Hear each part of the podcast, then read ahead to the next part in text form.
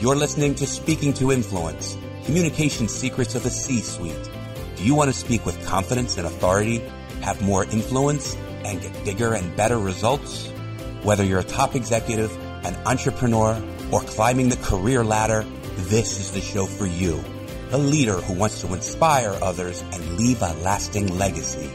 Now here's your host, world-renowned TEDx speaker, author, and executive communication coach, Dr. Laura Sicola. Welcome to the podcast, Speaking to Influence Communication Secrets of the C Suite. I'm Dr. Laura Sicola, your host, founder of Vocal Impact Productions, and author of Speaking to Influence Mastering Your Leadership Voice. Last week, I had a really interesting experience. I was leading a training, virtual, here online on Zoom, and it was one of my common programs. It was a half day intensive.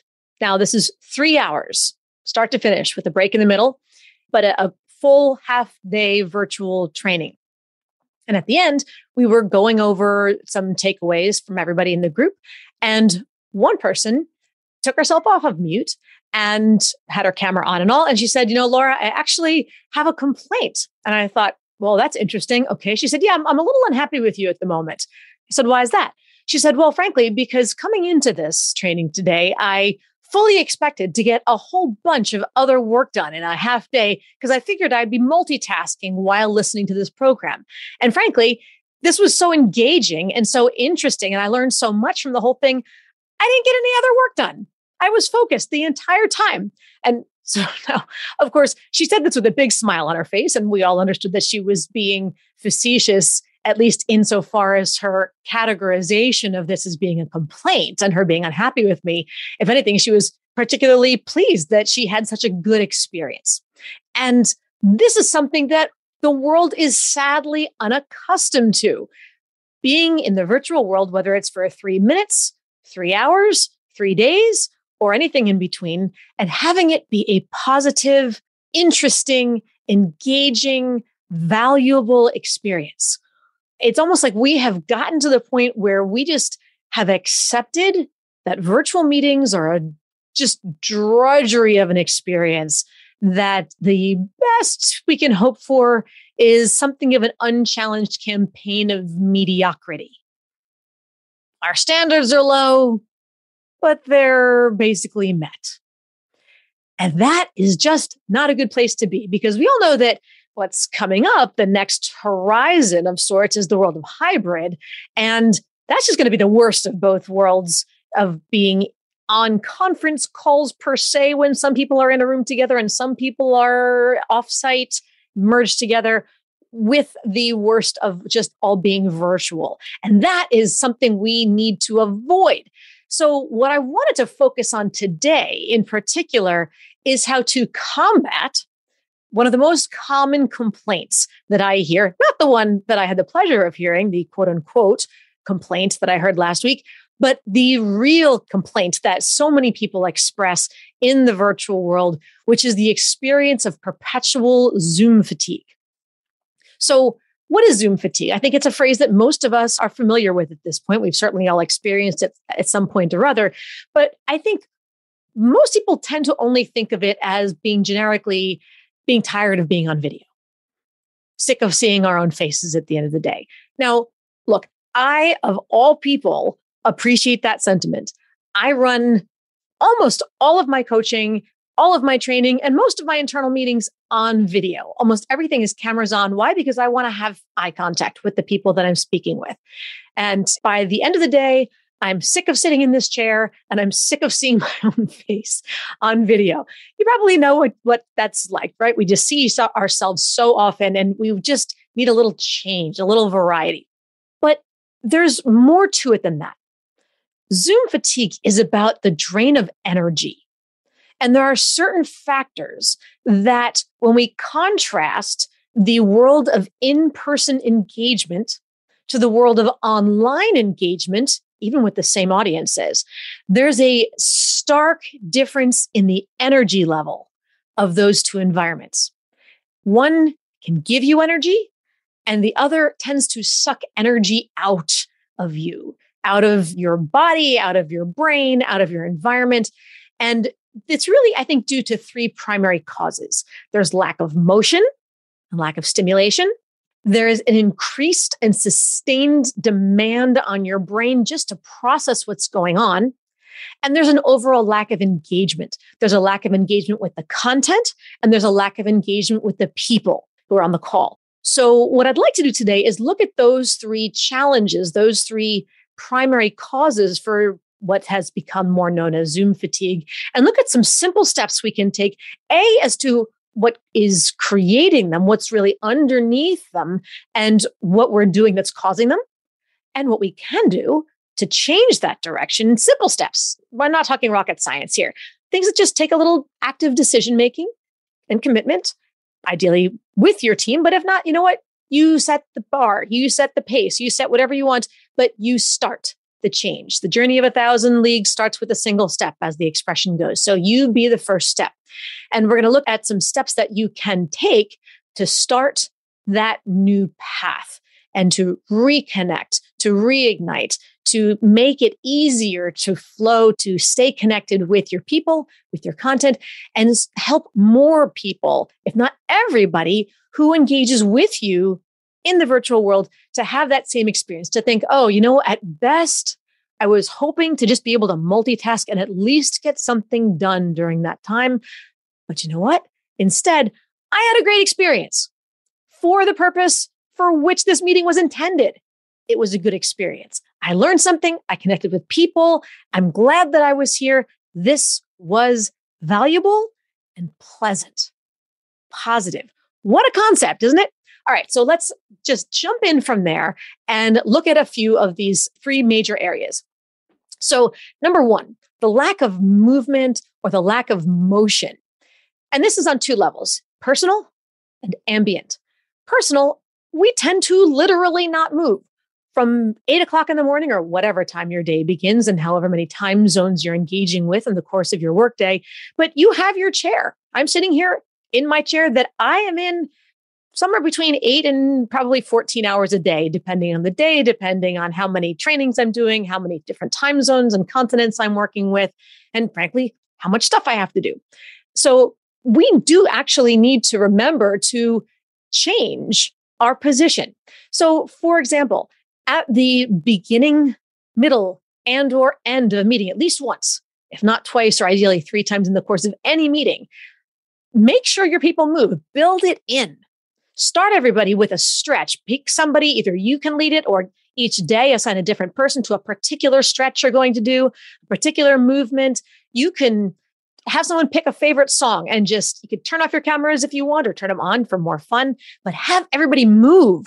Just pretend you're a kindergartner or pretend you're whatever it is and dance or stretch or just jog in place or do jumping jacks or whatever it is. It can be 30 seconds, it can be a complete song, but make sure that everybody does it. Don't just turn off your camera and then use it as an excuse to finish sending the email that you wanted, then pretend that you were actually moving. Stand up and get your blood moving, get your heart rate up and move. Instruct your people, invite everybody to dance, have different people each day pick the song that you want them to dance to. Can be your favorite song from middle school, can be your favorite song on the radio this week, can be whatever you want as long as it's appropriate. Of course, you know, be judicious in what you choose, watch your lyrics and those kinds of things, but make sure people move. If you want to teach them a stretch from your days playing soccer or the yoga class that you took yesterday, whatever it is, have people do those stretches with you. Count them out, give some instructions about foot placement, knee angles, whatever it is, but have people move. Similarly, the ambiance. If most people are working from home, as I know I am, the silence can be deafening.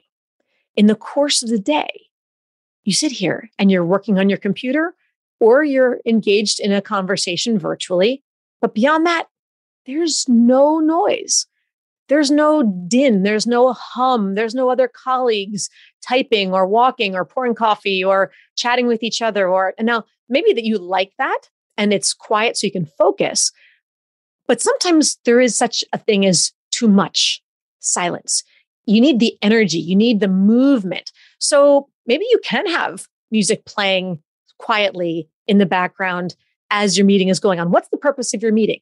Is it a work meeting? Can you find some sort of playlist on YouTube that is instrumental only with the right kind of driving beat or the right kind of quiet and meditative music, but that is focused and allows people to share whatever they need to share? Is it creative and fun and upbeat music, something out of Disney, something out of, you know, you pick.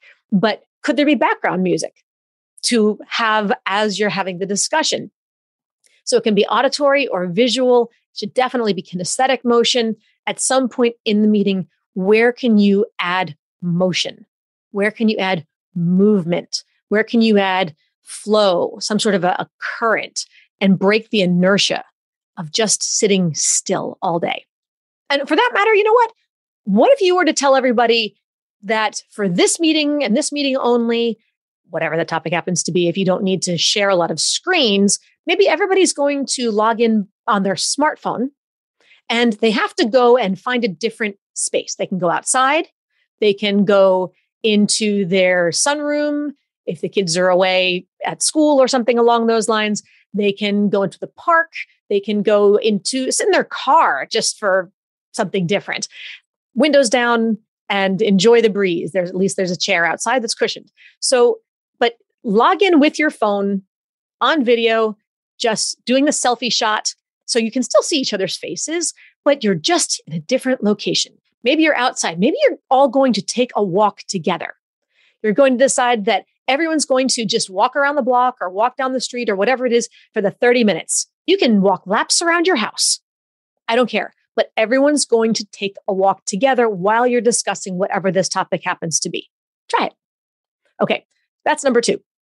Excuse me, number one. Second, part of the challenge of Zoom fatigue is quite literal in that being in the virtual world, because of the digital connection and the sound quality of the digital connection, especially if you're choosing not to have your camera on. So people can't read your facial expressions, they can't read your lips, they can't read your body language. They're strictly relying on the sound of your voice. The quality of your sound from the microphone that you're using is absolutely mission critical.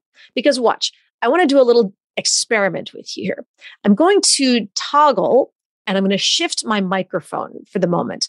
So if you give me two seconds here to shift. Now, I've been using my good podcaster's mic. And for anybody who's curious, it's a sure Shure S H U R E, a Shure SM7B. It's a high end mic.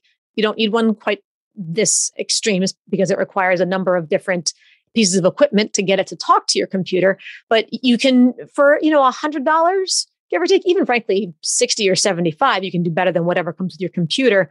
Somewhere between ideally mm, 75 and 125, 130 dollars, maybe 150 you can get some really good sound. But the way most people sound on video, the way most people sound when they're engaging in the virtual world, let's see if we can do this right. I don't think I'll be able to. Okay.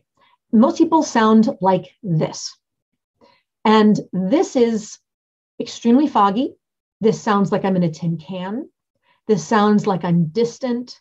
And frankly, it makes you lean in and think, wait, what? What'd you say? I I can't really what? And you're kind of squinting and leaning in, just trying to have your ears parse through, peer through the fog, as it were, to just catch what the words are. I'm making you work harder to identify what my words are, much less what they mean, what much less whether or not you understand what they mean, much less whether or not you agree or like what I'm saying and what your response to that might be. By having poor sound quality, like I'm demonstrating now, you actually have to, you're creating multiple additional layers of cognitive burden on the listener. And now this has only been going on for about 30 or 45 seconds. So if you are going to then have this last for an hour long meeting, much less meeting after meeting, six, eight, 12 hours a day or longer, that sustained level of heightened concentration is absolutely mentally, cognitively, emotionally, and physically fatiguing. It is draining on your mind and your body. So, of course, it's hard. Now, watch. I'm going to shift back. and we're going to go to my good mic. And I want you to be aware of your physiological reflex, your body's reaction to this change. Ready? Three, two, one. And here we are once again on the good sound. Wow, it's like you suddenly woke up, like I'm here in the room with you. Like we're sitting right next to each other, as opposed to being a thousand miles away. So that is really important to being able to connect. But it's more than just the equipment that you're using. The other question then becomes what are you doing with your voice? What are you doing with your voice? And how does that change the energy? It was funny at the very beginning of that very same meeting that I spoke with you about at the, at the beginning of today, where someone at the end had her quote unquote complaint about the experience being too engaging, so she couldn't multitask. When we first started, I had given an introduction to what the focus of the work was going to be. And within about, I don't know, a minute or two, somebody else unmuted and interrupted for a second. And he said, Laura, you know, I know you're going to be covering X, Y, and Z, but what are you doing with your voice? Because are you going to teach us how to do that? He said, there was something about as soon as you started talking, I felt this energy shift. And I felt myself focused, zeroing in, paying attention, and that increased energy. I want to know how to do that. So, this is really important. The tone that you use, the energy that you bring for whatever you're going to share when you're leading all or part of a meeting is going to be a seed that you plant in your audience and that will be reflected back to you. I mean, it's not to say that you think your topic is wonderful, happy, exciting, but is it interesting? Is it important? Do you need people to understand this? Do they need to understand it for some reason? If you think it matters, you have to have, dig deep, possibly, but find a little more energy and allow that importance, that gravitas, that enthusiasm for the value of what you're saying, if not the overall excitement or happiness of what you're saying, to be carried through in the way that you deliver your content. If you start out a meeting and your energy is that strong, and I don't mean overwhelming strong, but positive and carries people through, they will give it back to you. But if you do what most people do and you go, okay, we're starting uh, the seventh meeting of the day and it's only 10 30 in the morning and okay, uh, let's see. Dan, you want to kick it off with uh, update number six? Everybody is going to go, you just lost me that the energy just got sucked right out of the meeting and you set the tone and you subconsciously told everybody, I don't want to be here. You don't want to be here. We all know nobody wants to be here, but we have to be here. So let's just suck it up and get through it as much as possible. You're subconsciously telling everybody that that's what they should think, feel, and do. So dig, find the energy, and lead off with it in your voice, in your body. Stand up, move around, do what you need to do. But even if you just stand for the entire meeting, if that's what you need to do, do it. But lead with the energy that you want to come back to you. Okay, point number three. We've talked so far about the lack of movement and motion, about the extra effort required to focus because of poor sound, both from your equipment and from the tone that you set. And now, number three is the lack of connection that we tend to feel with the other people on the meetings. And there's, I think, two main ways that we can very easily reconnect. One is to simply humanize the meeting. Have a little fun. You know, part of the fun of meeting people in person was that there was that banter in the beginning, chit chat, catching up over the weekend, etc. Just ways to remember that this is a human, not just a line item on an agenda who you're going to be meeting with or someone in a participants list. So here's a couple simple ways that you can kick off a meeting with something fun, with something engaging, with something that will perhaps teach you a little bit about each other. And remember that there's another whole person in there. So, number one, everybody inevitably shows up to a virtual meeting with a beverage of some sort. So maybe ask people to share either in the moment or tell them in advance tomorrow. Bring your drink in your favorite mug, your favorite souvenir water bottle, or whatever it happens to be. Just have people hold them up and share what it is. What are you drinking and what's it in?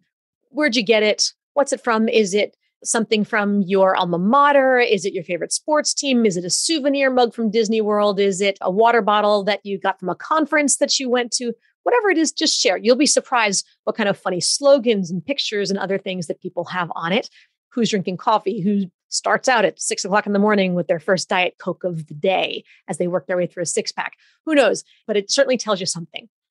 Try alternatively, maybe it's going to be hat day where everyone's going to turn on their cameras and be wearing their hats or not wearing their hats and then say to people, all right, everybody, one, two, three, put your hats on. And it could be your sports team hat, your favorite color hat. It could be from a Halloween costume, whatever headpiece that required, or or superhero mask or something along those lines. But see what stories come out of it. Who'd like to volunteer what it's from, or why it's meaningful, or why it's their favorite. Or here's a thought: everybody knows that from the shoulders up, you look great. What's on the other end? What's on your feet? Are you wearing fuzzy slippers? Are you wearing flip flops? Are you barefoot? Are you actually in dress up shoes? or heels or something? And if so, why? Where are you that you're wearing real shoes? What a concept. But you could share with each other. Again, all these things culturally speaking, you have to know who your audience is, what's appropriate, who will feel comfortable with what. Give people the heads up in advance so they can prepare accordingly. Another one you can ask people to share is a souvenir or a vacation photo, or perhaps baby pictures, as in yours go dig deep, call your parents or dig out that ancient family photo album from 40 years ago and find a picture of your baby picture and show it to the group. That should get some good faces. Um, do you have pets you want to share or something else that is a really great opportunity to learn something about others is a pride point. Maybe somebody just bought a house.